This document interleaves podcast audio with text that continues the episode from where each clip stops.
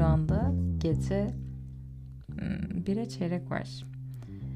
Ama bu kaydı yapmadan uyursam muhtemelen vicdan azabı çekeceğim uykumda.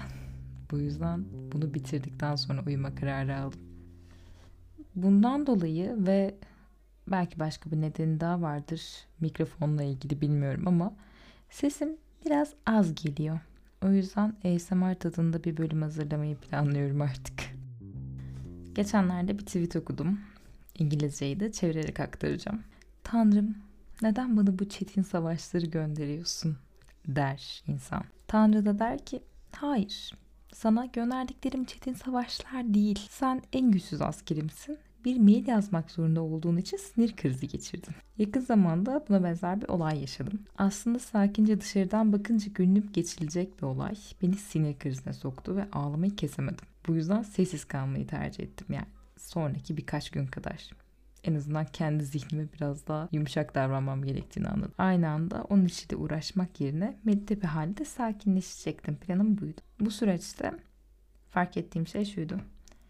Ben kendimi duymuyorum kendimi dinlemiyorum. Get Out filmini duymuşsunuzdur. Belki izlemişsinizdir. Kişinin bedenini başka bir insanın bilincine aktarıyorlar. Ve bu bedenin asıl sahibi insan geriden, bir boşluktan hayatında olan olayları izliyor, gözlemliyor, bir tepki veremiyor. Zihnimde kendimi öyle bir yere atmışım, terk etmişim.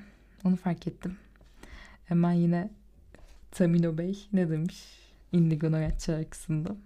Kendimi yürüyen bir makine gibi hissediyorum her şeyi bir ekrandan izliyormuşum gibi. Yaptığım, yapıyor olduğum ve yapacağım işleri unutuyor. Bir sayfadan diğerine geçerken o an ne yaptığımı unutuyor. Bazen de sabah uyandığımda gözlerimi açmadan önce hangi şehirde nerede uyandığımı karıştırıyor buluyorum kendimi. Çok geziyormuşum gibi anlaşılıyor olabilir ama şehir çok değiştiriyorum. Bu aslında bir savunma mekanizması olarak çıktı ortaya. Bunu da farkındayım. İşte hayatın zorlukları, acılarına katlanamadığında değiştirmek de hiç elinden gelmediğinde, düşüncelerini sakin bir şekilde kabul etmediğinde, edemediğinde uyuşmak en iyi seçenek olarak görünüyor.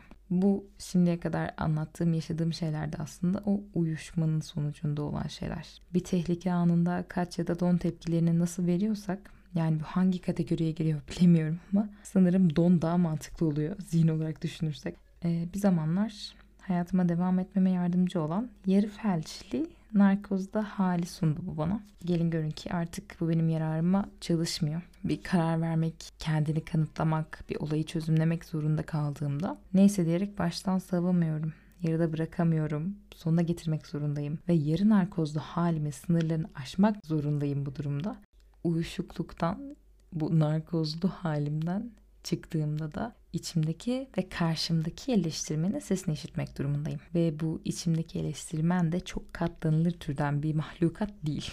Şimdi ondan bahsedeceğim. Şöyle ki yıllar önce bir mentorum vardı ve kendimi çok eleştirdiğimde bir karar alacağımda, olumsuz kararsız düşünceleri boğulduğumda içimdeki bu eleştirmen dediğim sese bir karakter vermemi söylemiştim. Bu karakteri somutlaştırmak onunla yüzleşmeme yardım edecek ve içselleştirmemi engelleyecek bir karakter yarattım. Hatta çizdim. Adı da Fitnat teyze. Fitnat olma sebebi de aklıma Fitnat deyince fitne gelmesi. Huysuz, herişe karışan, memeleri dizine kadar sarkmış, leş gibi kokanmış, mula suratlı, sinir olacağın türden bir teyze kendisi. Bu olumsuz düşünceler yani bu teyze konuştuğunda karşısına çıkıp sen haksızsın. Böyle bir şey yok ben başarılıyım, güçlüyüm, babandan bir şeyler uydurup beni manipüle etme diyorum. Ve bir şekilde kendimi aşağıya çeken düşüncelerden uzaklaşıyorum bu dönemde tabii. Bir süre işe yaradı yani yüzleşme konusunda. Ama bir aşamadan sonra bu teyzeye hak vermeye başladım. Evet sanırım gerçekten bir boka yaramıyorum Fitnat teyze. Sen de haklısın. Evet her şey ters gidiyor, her şey beni buluyor. Cenabetin tekiyim değil mi? Evet. Evet doğru. Bu susturamadığım ses her geçen gün beni ayak bileklerimden tutup aşağı çekiyordu. Yüzleşmekten, kendi hayatımı sürekli bir sınav kağıdı gibi değerlendirmekten sıkılmıştım ama zihnimi durduramıyordum. İşte bu aşamadan sonra bu bahsettiğim uyuşma haline geçti. Bu halimde herhangi bir iş yapıyorken mutlaka arkada bir video, bir sesli kitap ya da şarkı çalar, ee, belki de bir podcast. Aynı anda mutlaka iki iş yapılır. Ne yapılacağını bilmediğim zamanlarda ise beynim kulağımdan akana kadar video izlerim. Burada güya kazanan kişi benim. Çünkü o gün bu Fitnat teyzenin sesini duymaya fırsat vermemişim kendime. Değil mi? Yani kendimi yerden yere vurduğum eleştirmen sesim yok. Hayatım daha iyi olmalı. Gece uykuya dalmak için birkaç dakikalığına dahi sessiz kalmaya katlanamayıp sabaha kadar uyuyamıyorken, hür dikkat bir işe odaklanmak gerekirken, müziği kapattığımda içim daralıyorken, kendimi oyalamadığımda panik hissediyorken, 15 dakikalık bir iş için 2 saat oyalanarak ve tatmin olmayarak harcadan zamanım varken gerçekten de hiç sohbeti etmiyormuşum kendimi değil mi? Evet, bu durum ile yüzleşmek, değerlendirmek ve sağlıklı bir yol izlemek varken neden iki ucu boklu değneğe mahkum bırakıyorum kendimi? Yani Herkes kendi iyiliğini ister. Evet ama ben kendimi şu şekilde konumlandırdım. Dedim ki eğer zihnin açık, açık olacaksa, tüm bunlara maruz kalacaksan bu acıyı da, bu eleştiriyi de, e, bu hayatı sorgularken yaşadığın ızdırabı da çekeceksin. Ha bunu istemiyorsun. O zaman kendini uyuşturacaksın. Böyle durumlarda da tam bir morona dönüşeceksin. Tabii bu bence en iyi senaryo böyle bir durumda. Bu yüzden insanlar bazı bağımlılıklar oluşturabiliyorlar. O yüzden yine de kendimi şanslı hissediyorum. Bu yani herkes kendi iyiliğini ister durumunda. Yani herkes mutlu olmayı ister değil mi? Epikuros'a göre acılar bazen zevkli deneyimleri daha fazla takdir etmemizi sağlar. Bu yüzden daha iyi bir yaşam için bizi motive ederler. Kierkegaard'a göre insanlar acıyı deneyimleyerek kendi özgünlüklerini, içsel varoluşlarını daha iyi anlarlar. Acı insanın kendi gerçekleştirmesi ve potansiyelini ortaya çıkartması için bir araç. Tabii bu yaklaşımların yanında Schopenhauer da der ki insan hayatı temelde acı dolu bir deneyimdir. Tabii bu beyefendiye katılım çok söyleyemeyeceğim. Katılırsam kafayı yerim muhtemelen. Ama acı denince gözden gelinemeyecek bir arşivi olan bir filozof kendisi.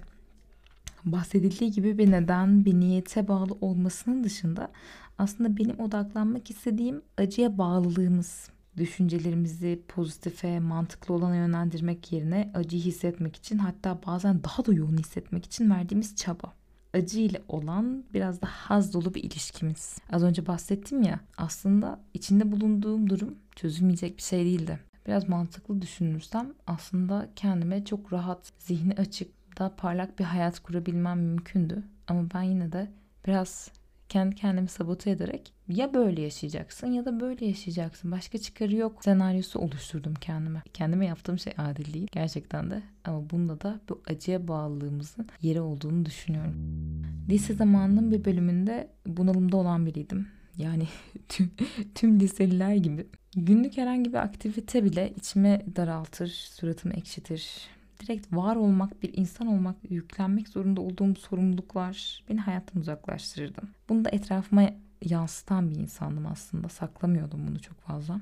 Ben 17 yaşındayken babam vefat etti. Elbette beni mahvetti. Hatta aklımı kaçırıyorum sandım. Çünkü ölümüyle bu denli yakından muhatap olmak insanın hayatta olan ilişkisini de hele ki ergensin tepe taklak edebiliyor. Ama bu olayda ilginç olan bunun bana acımı yaşamak için bir özgürlük vermesi. Daha önce yaşadığım hisler başkaları tarafından görmezden geliniyorken herhangi bir bunalım halinde neden diye sorduklarında babam diyebiliyordum.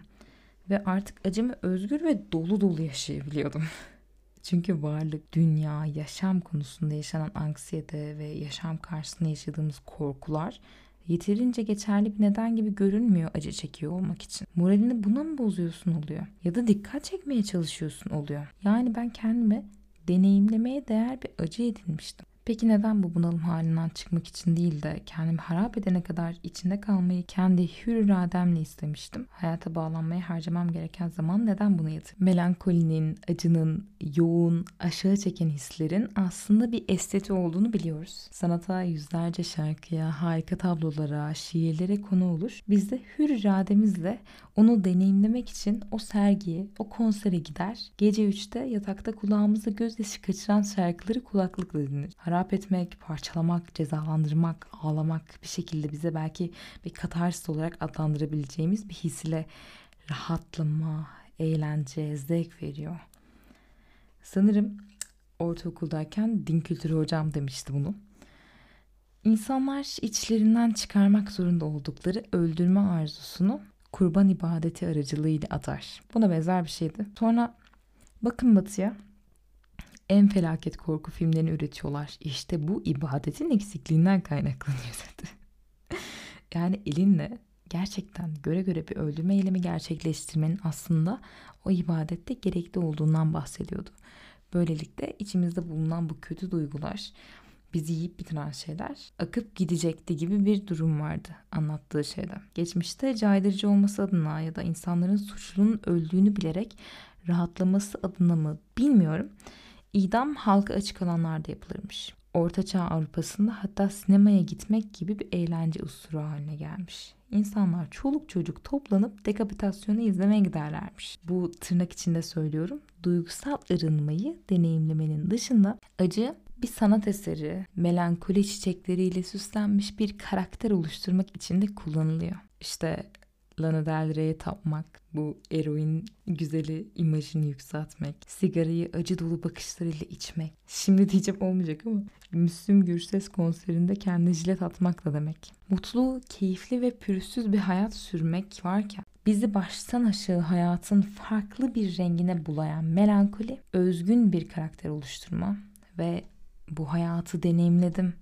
Farklı yollardan geçtim. Beklenmedik senaryolarda yer aldım. İmajını kurmada yardımcı oluyor. Çünkü hayat zordur ve eğer çok mutluysanız ya safsınız ya da sarayından çıkmayan bir süt çocuğusunuz. Hayatı gerçekten görmüş birisi acı çekmelidir. Bu bir şekilde hele ki ergenlik döneminde hatta çocuklukta işimize işlemişse farkına varmadan kendi kendini sabote etmeye, gün içinde daldığımız anlarda sevdiğimiz insanların cenazelerini kaldırmaya ve böyle ağlamaya neden oluyor. Çünkü hayat burada bir renk buluyor bir duyguyu yükseltiyor, bir hareket haline giriyor. Eğer acı çekiyorsan sen gerçekten haklı bir şekilde bir şey kazanıyorsun demek. Eğer bir iş ne kadar zor elde edilirse değeri o kadar yüksektir. Bir şeyde ne kadar zorlanır, ne kadar acı çeker, ne kadar kan, ter, gözyaşı dökersen o kadar helaldir. Bir şeyin kolaylığı ya yanıltıcıdır ya yanlıştır. Peki bu kendi kendine sabote etme halini nasıl bırakırız? Evet. Başlangıçta bunu bırakmamız gerekiyor mu cümlesini de kurmak gerek aslında. Yani eğer hayatımızı kendi elimiz ile bir dram dizisine dönüştürüyorsak evet bunu değiştirmek şart. Buna tamamen standart bir bağımlılığa yaklaştığım gibi yaklaşacağım. Yerine yenisini koymak. Sigarayı bırakan insanlar kendi yemeğe verir denir ya. Bir şeyden alınan haz başka bir araç ile giderilmeye çalışılır. Kaçınılmaz. Vücudumuz ister bunu çünkü. Tabi bu doğru demiyorum bu arada. Bu melankoli bizi sardığında yapacağımız en güzel şey hayata başka bir hareket eklemek. Ve bu değişime kasvetli karakterimizi yanımıza almadan ilerlemek. Hani biri depresyondayken herkes kalk spor yap der ya. yani bence gerçekten etkisi olacaktır tabii de.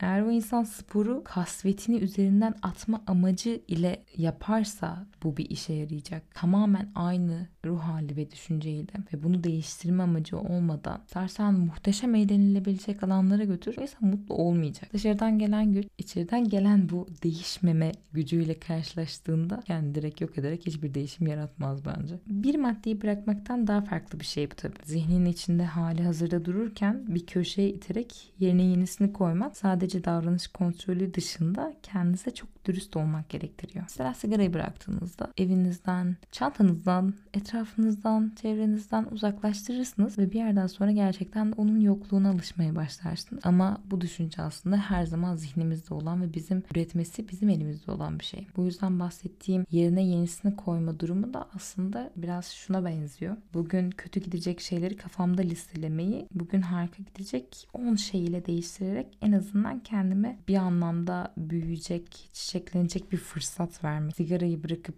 yemeğe saldırmak değil aslında bahsettiğim şey. Tabii ağlamayın, hep gülün, ne acısı ulan, vur darbukaya demiyorum. Acı kaçınılmaz. Hayatın tuzu biberi. Üzerine durduğumuz durum bu kendi hayatını sabote etme halini fark ederek bir güncellemeye gitmek. Pozitif deneyimlerle dolu bir yaşam kurabilmek aslında. Yani böyle dediğime bakmayın. Muhtemelen bunu her gün kendime hatırlatmam gerekecek. Çünkü her sabah uyandığımda yine default halimle uyanıyorum. Bu halimde genelde o eleştirmen sesiyle uyanıyor. Ama yine de olsun. Bence yarın biraz daha destekleyici bir sesle uyanacağım kafamda. Bugünlük bir başka gelişimden bu kadar. Bundan sonra daha sık paylaşım yapma planım var. O yüzden takipte kalın. Ben kayıt alırken çok zevk aldım. Eğer siz de zevk aldıysanız bir başka gelişimin sosyal medya hesaplarına sizi davet ediyorum. Eğer beğeni, yorum ile doldurur, bir de ilgisini çekecek arkadaşlarınızla paylaşırsınız. Beni çok mutlu edersiniz. Eğer üzerine duralım dediğiniz bir konuya da bir notunuz var ise mesajlarınızı da bekliyor olacağım. Belki de sizin istediğiniz konu üzerine konuşuruz bir dahaki bölümde. Bir sonraki bölümde görüşmek üzere. Yarınız bugünden daha güzel olsun. Kendinize çok iyi bakın.